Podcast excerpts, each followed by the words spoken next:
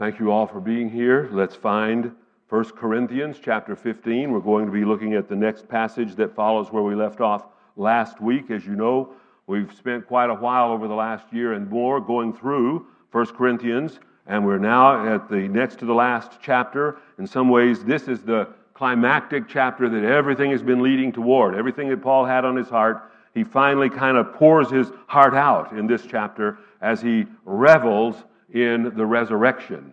And so we're going to do that together in just a moment. We'll be looking at verses 29 through 34. So if you need to scroll down or whatever you have to do to find that verse, we'll start with verse 29 in a moment. But let me just catch you up uh, in terms of where we are in this chapter, because this entire chapter is about the resurrection. And so far, Paul has discussed the resurrection in four different ways. First of all, he discussed it evangelistic. He, evangelistically. He said, Here's the gospel that I preach to you. Christ died for our sins, according to the scriptures. He was buried, and he rose again on the third day, according to the scriptures. This is the gospel. These three elements are the very essence of the gospel. Christ died for our sins, he was buried, he rose again. And then he discusses the resurrection historically by giving us a list of eyewitnesses to the resurrected Lord. And we're not going to reread all of that, but he was seen by Peter, he was seen by the apostles, he was seen at one point by over 500 people simultaneously. He also was seen by his half brother James, uh, someone who had grown up in his own household. Be pretty hard to fake it if you're with your own brother. Um, I think I would, you know, I think my brother would be able to detect right away if there was an impostor pretending to be me, and I think James would have detected it right away if there was an impostor pretending to be Jesus of Nazareth. And so he, he was exposed or revealed to James, and finally even to Paul as uh, the last one to see the risen Lord the actual risen Lord. So he discusses it historically. We need to remember that the resurrection we preach, the gospel we preach, is anchored in space and time. The grave was empty because the body was revived, or uh, came back to life, and Jesus walked among his people. And then Paul discusses the resurrection logically. I'm looking at verse 15, or chapter 15, verse 13 in particular, where Paul says, If there is no resurrection of the dead, as some Corinthians were teaching, then Christ himself has not been raised. And so there is a logical element to maintaining our faith in the resurrection. Paul, last week we looked at this, discusses the resurrection theologically. Uh, for since by man came death, by man came also the resurrection from the dead. And so the resurrection comes from, comes, uh, from a man, and that's in chapter 15, verse 21. But today, Paul is going to discuss the resurrection personally. That is to say, he reveals how he has been himself radically transformed through a personal encounter with the risen Christ, an encounter that left him with no doubt that the resurrection was real and that in Christ he could face death without fear. In Christ, in Christ. You can only, you have to have that there. If you're talking about yourself and you're thinking, I want to be able to face death without fear, you have to be certain that you're in Christ. In Christ, Paul could face death without fear, which meant, and this is a crucial element of all that I want to say to you today, he could also serve God without fear. And he could serve God with complete uh, surrender to Christ. We'll talk about that in just a moment. But now, with that as background, let's read today's text, starting in verse 29 of 1 Corinthians 15.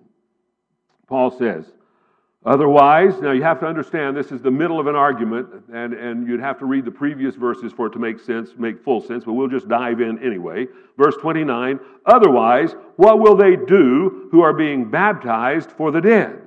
If the dead are not raised at all, then why are people baptized for them? Why are we in danger every hour? Speaking of himself, the editorial we. Why am I in danger every hour? Verse 31 I affirm by the pride in you that I have in Christ Jesus our Lord, I die every day. If I fought wild animals in Ephesus with only human hope, what good did that do me? If the dead are not raised, let us eat and drink, for tomorrow we die. Do not be deceived. Bad company corrupts good morals. Come to your senses and stop sinning, for some people are ignorant about God. I say this to your shame. And again, this is the word of the Lord, and may God bless its reading as well as its exposition. I, um, I heard uh, about a pastor recently, uh, the, an eyewitness said that uh, he heard this pastor say, May this become God's word to you, which is not the same thing. The word of God is the word of God, whether you like it or not. Whatever it becomes to you personally, whether you accept it or reject it, it's still the word of God. It doesn't change just on our subjective experience of it. Well, that's enough about that. Let's unpack today's text. And I want to begin with possibly the most controversial verse in all of the Bible, verse 29. You see it there. What will they do who are being baptized for the dead, and so forth and so on. Now, at first, this verse might make it look like the Mormons are right after all. If you're a qualified Mormon, and you have to go through some hoops to be, become a qualified Mormon, you can go to any of the Mormon temples, including the one right over here in Rocky Ridge, and you can, you can bring a list of people with you, people for whom you wish to be baptized. They've already died, uh, they were not Mormons. Uh, maybe they were even born before Joseph Smith even invented Mormonism or, or whatever it may be. But these are people that you want to, uh, you want to be baptized for. Sometimes it's called proxy baptism. Your, some of your relatives, if you if you want to know where Ancestry.ca and all these other uh, ancestry uh, programs that you can take part in over the, over the internet and so forth, these things were invented by the Mormons because they want to make sure they can trace out every ancestor that they can possibly find, of everybody they can possibly find, in order to be baptized on their behalf.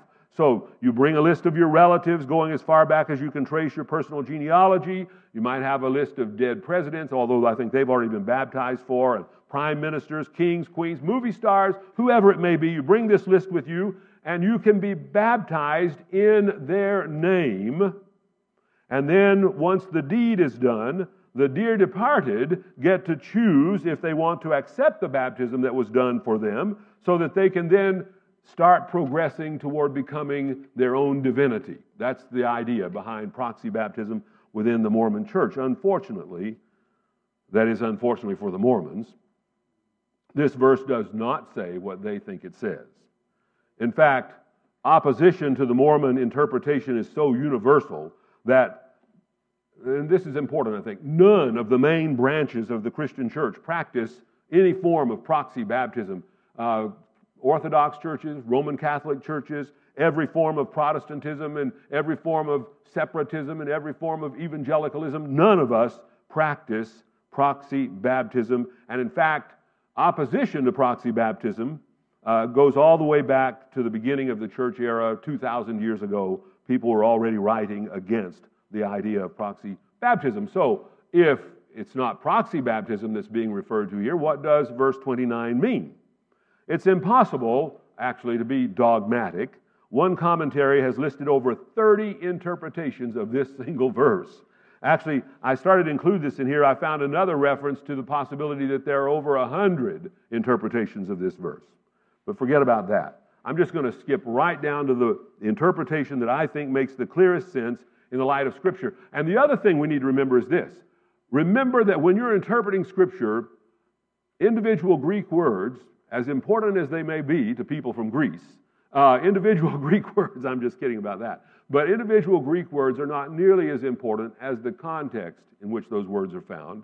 Individual English words are not nearly as important as the context uh, in which those words are found. And so, as I pointed out to you already, we're in the middle of an argument. And that's why the, the first word in verse 29, otherwise, Paul's building on what he's already said. And so I'm going to skip right to it. I'm going to tell you this Paul's reference to baptism for the dead is probably an idiomatic expression that simply refers to ordinary baptism. Probably an idiomatic expression that simply refers to what you and I would think of as ordinary baptism. You see, Paul is, is reminding the Corinthians that when they, when they were baptized, the whole point was that they had been baptized into Christ with the hope and the ex- expectation of a resurrection from the dead. In fact, you'll recall that every time we've ever baptized someone since I've been here, what do we say? Buried with Christ in baptism, rising to walk in newness of life. We're talking about a life that is renewed on the spot in the new birth itself and that continues on forever with God because from the moment that you are born again, you are in Christ. And so baptism signifies the fact that you are in Christ in his burial, his death, and his resurrection. And so we're talking almost certainly about ordinary baptism. And Paul is reminding them of, of, of, this that they had received the resurrection as one of the leading doctrines of the gospel when they were baptized. And it was part of their full and firm belief that the dead in Christ would rise. Now, let's just play with this for a moment or two. Let's talk about some English idiomatic expressions. For example, we'll put them on the screen here. Something you might say, something cost an arm and a leg. Now, does that literally mean that you had to have one of your arms sliced off, one of your legs surgically removed in order to purchase that pogo stick or whatever it was you were, you were buying? You see what I'm saying? We know that it's not literal, but imagine yourself 2,000 years from now Let's suppose that English has been an utterly dead language for the previous 1500 years, and suddenly you're trying to translate a 20th century or 21st century document, and you find somebody referring to the cost being an arm and a leg. That's the literal, and you think, oh, arm, okay, I know what an arm is, I know what a leg is. What are they talking about? Well, you and I understand, we just mean it was inordinately expensive. That's what we're talking about. But how about here's another one when pigs fly?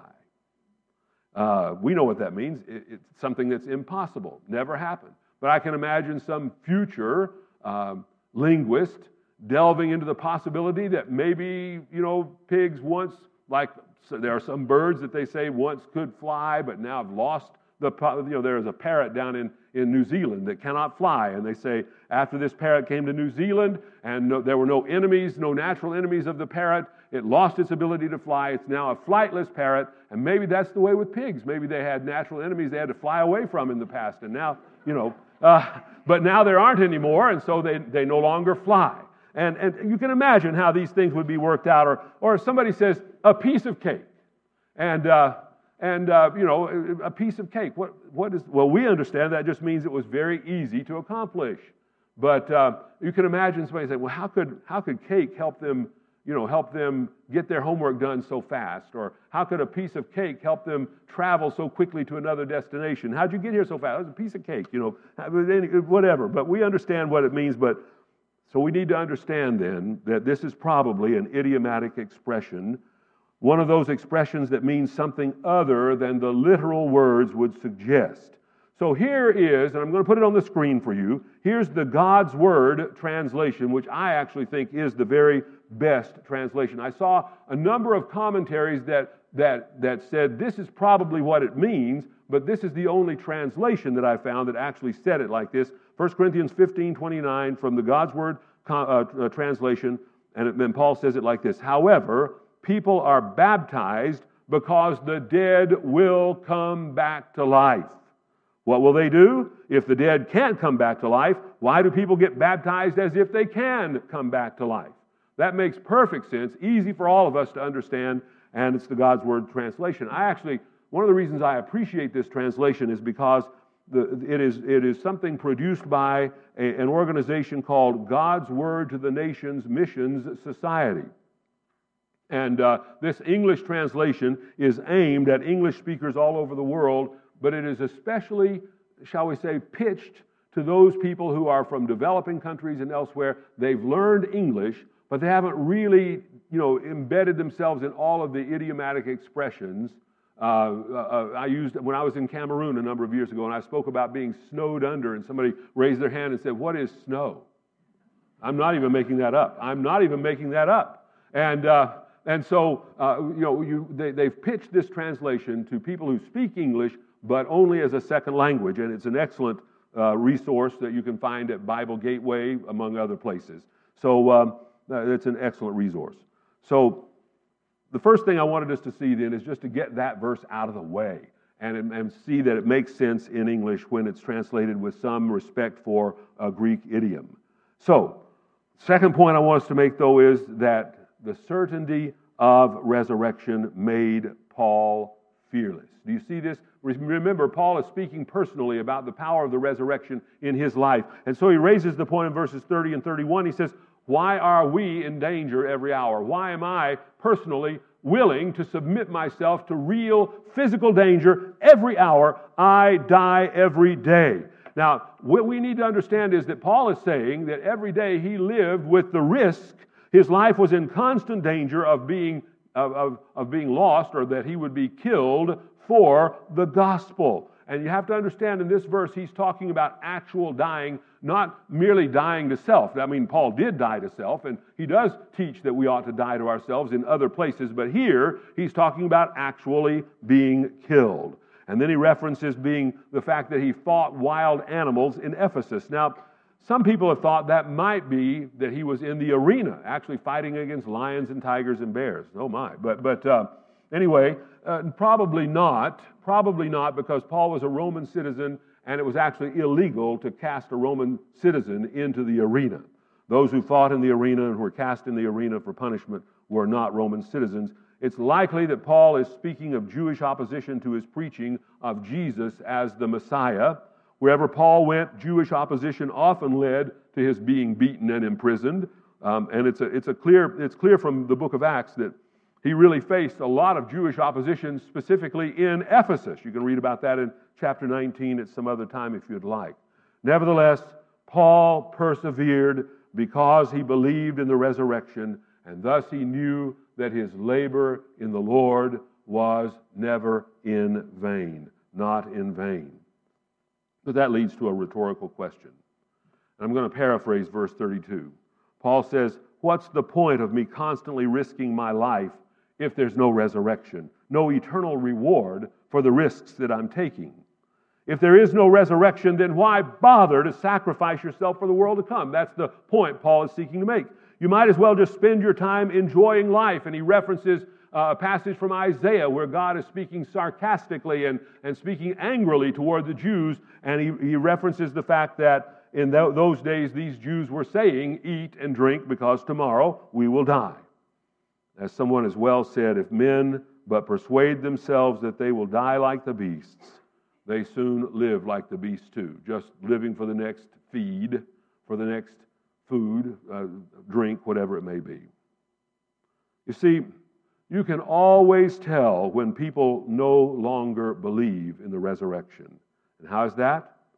They really do focus on the issues and the pleasures of this life. So let me raise a hypothetical question for you to deal with, if I may. What would you do? Speak, don't answer out loud, but just think about it. What would you do if you knew for certain that a nuclear bomb was going to destroy Calgary, say tomorrow at this time, 24 hours from now, what would you do?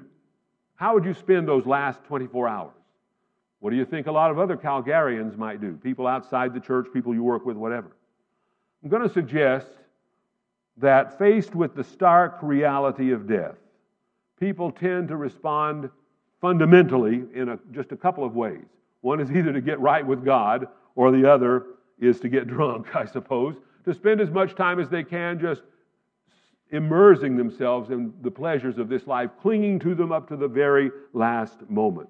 But here's the problem we forget that although death may not be forced upon us in the next 24 hours, God forbid that it should, nevertheless, it is certain that this life will end somehow. This life will end. Either Christ is going to return and bring time to an end, or we're going to die at some point. One or the other. There's no getting out of this world alive. So even though the choice is not necessarily as stark and immediate as a nuclear bomb tomorrow morning, it is always a stark choice that lies before us. Always is. And our responses are still the same. Now, again, because it's a slower, uh, you know, death usually comes to us more slowly than, than something like a bomb. Death comes to us more slowly, and so our response may not be as obvious, and yet they are still the same. Either we spend our lives risking everything for Jesus, living for Christ, as the Father has sent me, so send I you, living for Jesus, or else we spend our lives living for ourselves, one or the other. So now we come to Paul's exhortation in light of his own example, where he says, Don't be deceived. Bad company corrupts good morals. I'm looking at verse 33, of course. Now, this was a popular saying in Paul's day. We know that because it actually is a statement out of a, a play by a Greek poet named Menander. People argue whether Menander coined the phrase, bad company corrupts good morals, or maybe Menander was quoting an earlier poet named Euripides. And no, I'm not going to make any jokes about Euripides' pants either. I'm just going to move right on. But um, either way, either way, it's Paul's way of saying that we become like those with whom we associate ourselves. You see that? If we associate ourselves with people who doubt, we'll become doubters.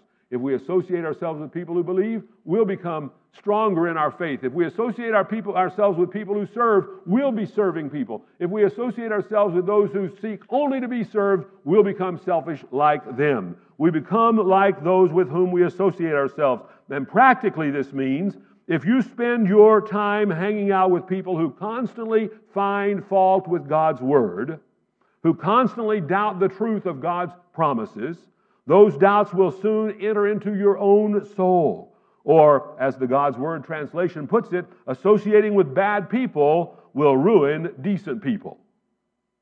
Hmm. So, brothers and sisters, I think we owe it to ourselves, or I could say more precisely, you owe it to yourself to cling to people who strengthen your faith in God's Word, not those who would weaken it. And forgive me for putting this in the form of a kind of last word to you, but I want you to hear my heart. I've, I've vowed that I'm not going to spend a lot of time in these last sermons that I get to preach to you, uh, you know, kind of filling them up with famous last words and, you know, and you got to hear this. Don't ever forget this. But this is one. I am going to, I'm going to let myself just go for a moment or two, if I may, and speak from my heart. But here's the problem that I, that I think we face in light of this expression that bad company corrupts good morals or associating with bad people will ruin decent people. There's a growing number of modern Bible scholars, many of them calling themselves evangelicals. We have to remember this. They seem to live for the purpose of tearing down people's assurance that the Bible is the Word of God and that it can be trusted not just to contain truth, but it can be trusted because it is truth. And the sad reality is, too many evangelical seminaries are filled with these kinds of teachers, which means too many of our seminary graduates, in terms of truly believing God's Word, staking their life on the Word of God as they preach, as they serve, as they teach, whatever they're doing, ministering, whatever, however they're ministering, they're basically hamstrung before they graduate. Now, under such teaching, they lose what every Christian ought to receive as part of their birthright into the faith, which is absolute confidence in God's Word. So, dear friends, if pastors are trained by men who lack total confidence in Scripture, then it should be no surprise that they cannot then pass much confidence on to their people. Now, some of these teachers are not so obvious that they can be easily spotted. But there are certain tells that give them away. The reason I put it like that is because they will actually affirm, if you ask them point blank, do you believe the Bible is the infallible, inerrant Word of God? They'll say yes. But in their mind, they have a thousand qualifications to that yes. So let me explain these tells that give them away. For instance, some of them constantly compare biblical writings to other ancient texts. And they'll say things like, this is just like that. For example, these four Gospels that we find in the New Testament are just like a lot of other ancient biographies that tend to exaggerate their subject's best qualities.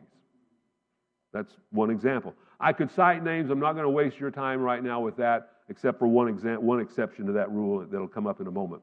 But there are other examples of such doubt starters. Things like um, the book of Revelation is just another piece of apocalyptic uh, literature, the kind of thing that was popular in Jesus' day.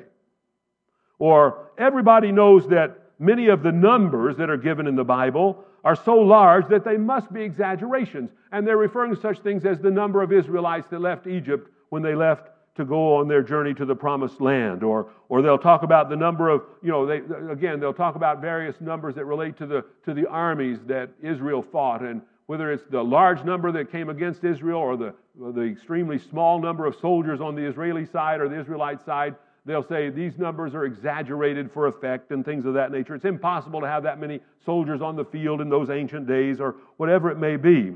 Or they'll talk about the number of people who were baptized at Pentecost 3,000 people. There wasn't enough water in Jerusalem to baptize 3,000 people. That proves sprinkling is the way they did it. Well, I don't know, you know, I don't know, but I'm just, I'm just saying they're always seeking to, you know, the, to, to draw us away from a full, wholehearted faith in God's Word. Here's another confidence killer. Um, thanks to modern science. Now, don't misunderstand me. I love modern science. I love air conditioning. I love, you know, central heating. I love electricity. I love modern science. I love medical advances. I, I, I love all these things. I love science.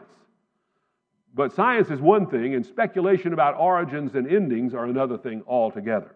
Let's keep that in mind. So, thanks to modern science, we now know the earth is so ancient, that is, billions of years old instead of thousands of years old, that there must be huge gaps in the biblical genealogies. Nobody contends against the idea that if you add up all the genealogies that are found in the Old Testament, you're going to find that Adam and Eve lived about 4,000 years before Christ. Uh, 4004 BC was what Bishop Ussher said. And the fact is, nobody's quibbled with his math based upon the genealogies that are found in the Old Testament. But then they start saying, but obviously there must have been huge gaps in those genealogies because obviously mankind has been around a lot longer than that. But I'll tell you where that really hurts my heart. Because they find the gaps in the genealogies, they then say, there's no way that Luke could trace Jesus' earthly ancestry back to Adam in Luke chapter 3, as he so evidently does. Again, pulling away from our faith in God's Word. Or they'll say something like, because evolution must be true, there's no way we can believe in a literal Adam and Eve as founders of the human race.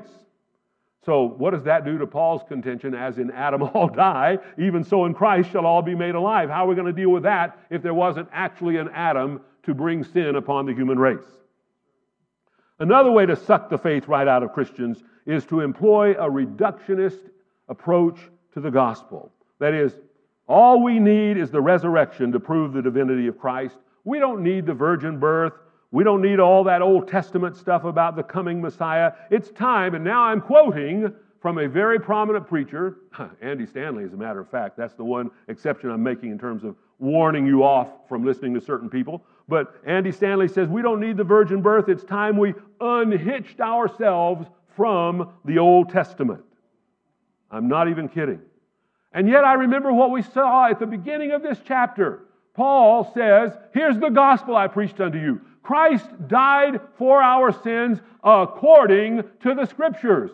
And then he was buried, and then he rose again on the third day according to the scriptures. In other words, without the context of the Old Testament, Christ's death and even his resurrection would be as meaningless as any other resuscitation that might have occurred in ancient times or modern. Who cares? One more person who died, one more good bit of good news that his friends could say, oh, he didn't really die, he merely passed out, and they were able to resuscitate him. He was suffering horribly, but he, he got through it and came back to life, you know, really kind of, kind of stood back up again and so forth.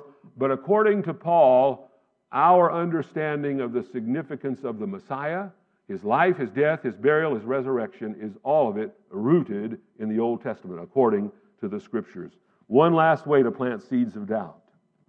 You can hear people, you can hear, you've heard people talk this way. Times have changed. Culture has changed.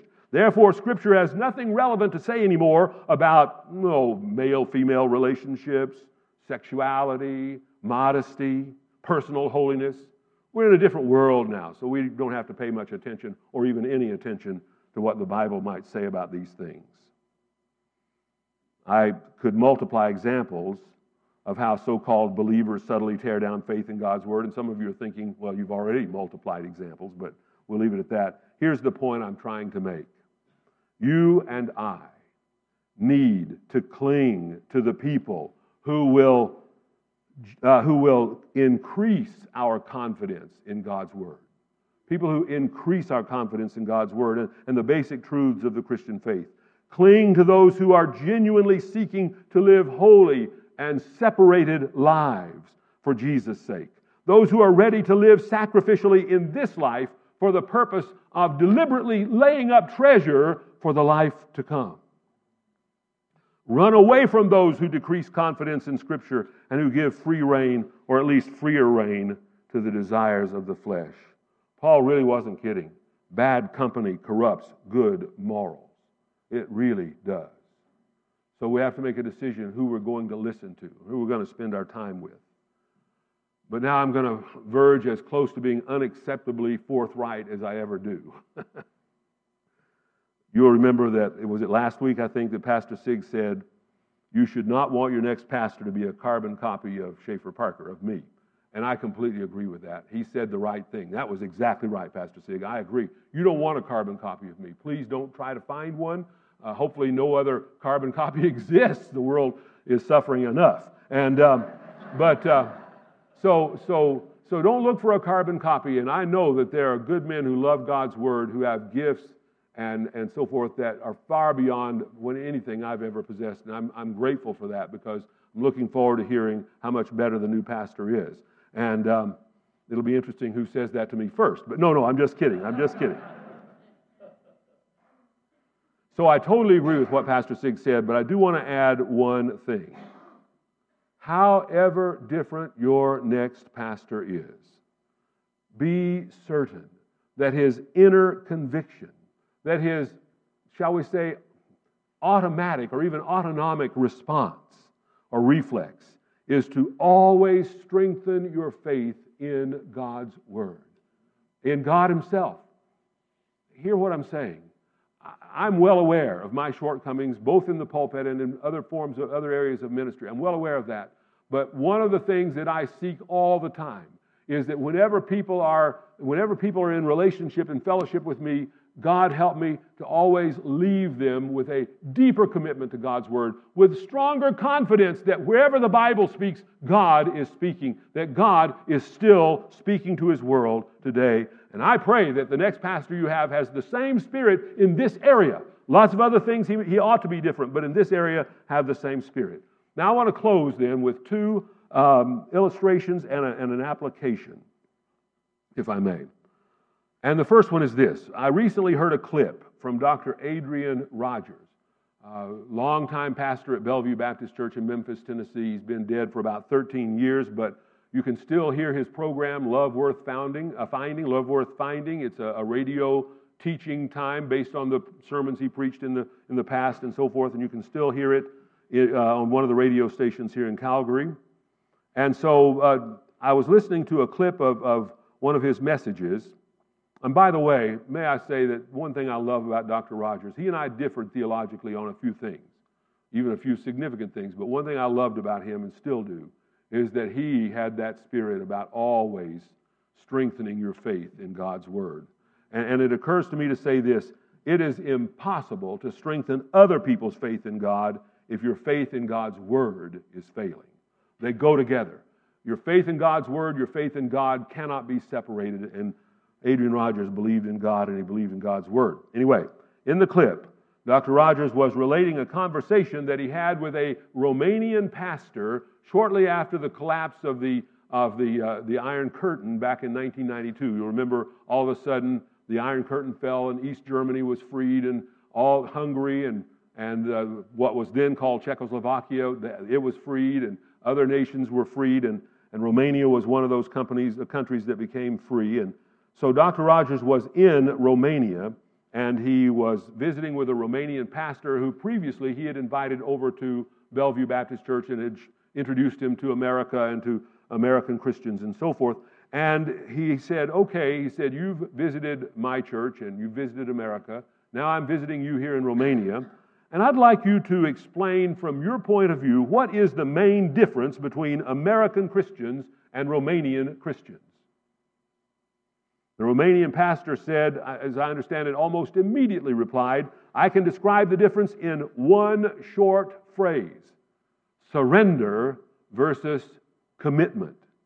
He said, You Americans talk about committing your life to Christ, but in Romania, we speak of surrender. And the difference is this with commitment, you remain in charge of your life. Commitment can be given and withdrawn. That is to say, I commit to teach this Sunday school class for this year. But the year is over. I now withdraw my commitment regarding future Sunday, Sunday school classes or whatever it may be. I commit myself to helping with the Awana program for a year. But, or until my, and this is the one that I've observed, and hear me carefully. This is an observation that I think ought to concern all of us. It's just a, an observation about life. I'm not, I'm not angry or bitter about it. I really am not. God knows my heart. But I've, I've noticed that there are a number of people who will commit themselves to a children's ministry program until their children are beyond that age. Then they'll commit themselves to a youth ministry program until their children are beyond that age. And then they sit back and say, We've done our bit. They were committed, they really were. And during the time they were doing their bit, they were doing a good job. But now we've done our bit. Commitment means I can extend the commitment, I can withdraw the commitment, and feel that my conscience is clear on all sides in, in all ways. But hear me carefully. The Romanian pastor went on to say, with surrender, you give your life away. You give your life to God. Jesus becomes Lord in the ultimate sense of the word. I just want to say to you then that the promise of resurrection makes surrender possible. What do you think Paul was doing when he was fighting wild beasts in Ephesus? Probably angry men, but whatever, whether it was wild beasts or angry men, whatever, they, they had power of life and death over him. And he was fighting these people. And he was dying daily. He was risking his life. He was allowing himself to be stoned and left for dead. He was allowing himself, allowing himself to be beaten with whips multiple times. He was allowing himself to suffer on any number of occasions. And he just, as God gave him strength, got back up again and kept on going because he had not made a commitment to Christ. He had surrendered his life to Christ. And that comes through in today's text if you're looking for it. So, from this passage, then, it's obvious that Paul was completely surrendered to Christ as Lord. In his baptism, Paul surrendered himself to Christ and he entered into the life of his Lord. As the Father has sent me, how did the Father send the Son? To suffer and to die before he rose again. And so Paul surrendered his life to Christ. He surrendered himself to the point of being ready at, at even at, at any moment, even to die, if his life in Christ led him to that point. He surrendered himself not to the pursuit of worldly things, but to the pursuit of God. And the promise of resurrection is what made that surrender possible. So that's one illustration. This other one is, uh, I kind of think of it as current events because it's something that happened right now in this year of our Lord 2018. It's from a newsletter. Some of you may have read this already. It's from a newsletter that was sent to a, a lot of supporters from Joost Pikkert, formerly a professor up at uh, Taylor Seminary, and now one of our missionaries that we support from Hawkwood Baptist Church over in Papua New Guinea, or Papua, Indonesia, I'm sorry. And so here's, I'm quoting, I'm just quoting from the newsletter. In May of this year, 2018, in May, a couple of days after the bombing of three churches in Indonesia, I was at a retreat with a heavy police guard and undercover police circulating as members of the retreat. During one session, the head of Indonesia's Protestant churches drove home the reality of being a follower of Jesus. Now he's quoting the native man who is the head of Indonesia's Protestant churches, and here's what the man said Remember that when you get baptized, you are entering into a type of contract that may include a life of suffering with our blessed hope only promised after this life. You want to know how the people who live in Muslim predominant countries, Muslim dominated countries, how do they live for Jesus? They live with a death sentence on their heads and they gladly accept it. That they're willing to suffer and die with Him so that they can be raised with Him in the life to come. Remember that when you get baptized, you are entering into a type of contract that may include a life of suffering with our blessed hope, that is, of resurrection, only promised after this life. That's the end of the quote. And then Joost Pikkert says, This life of suffering is something many of us assume should not be part of the present Christian experience, and yet is included in the contract. God never hid it in the fine print. Would you bow your heads, please?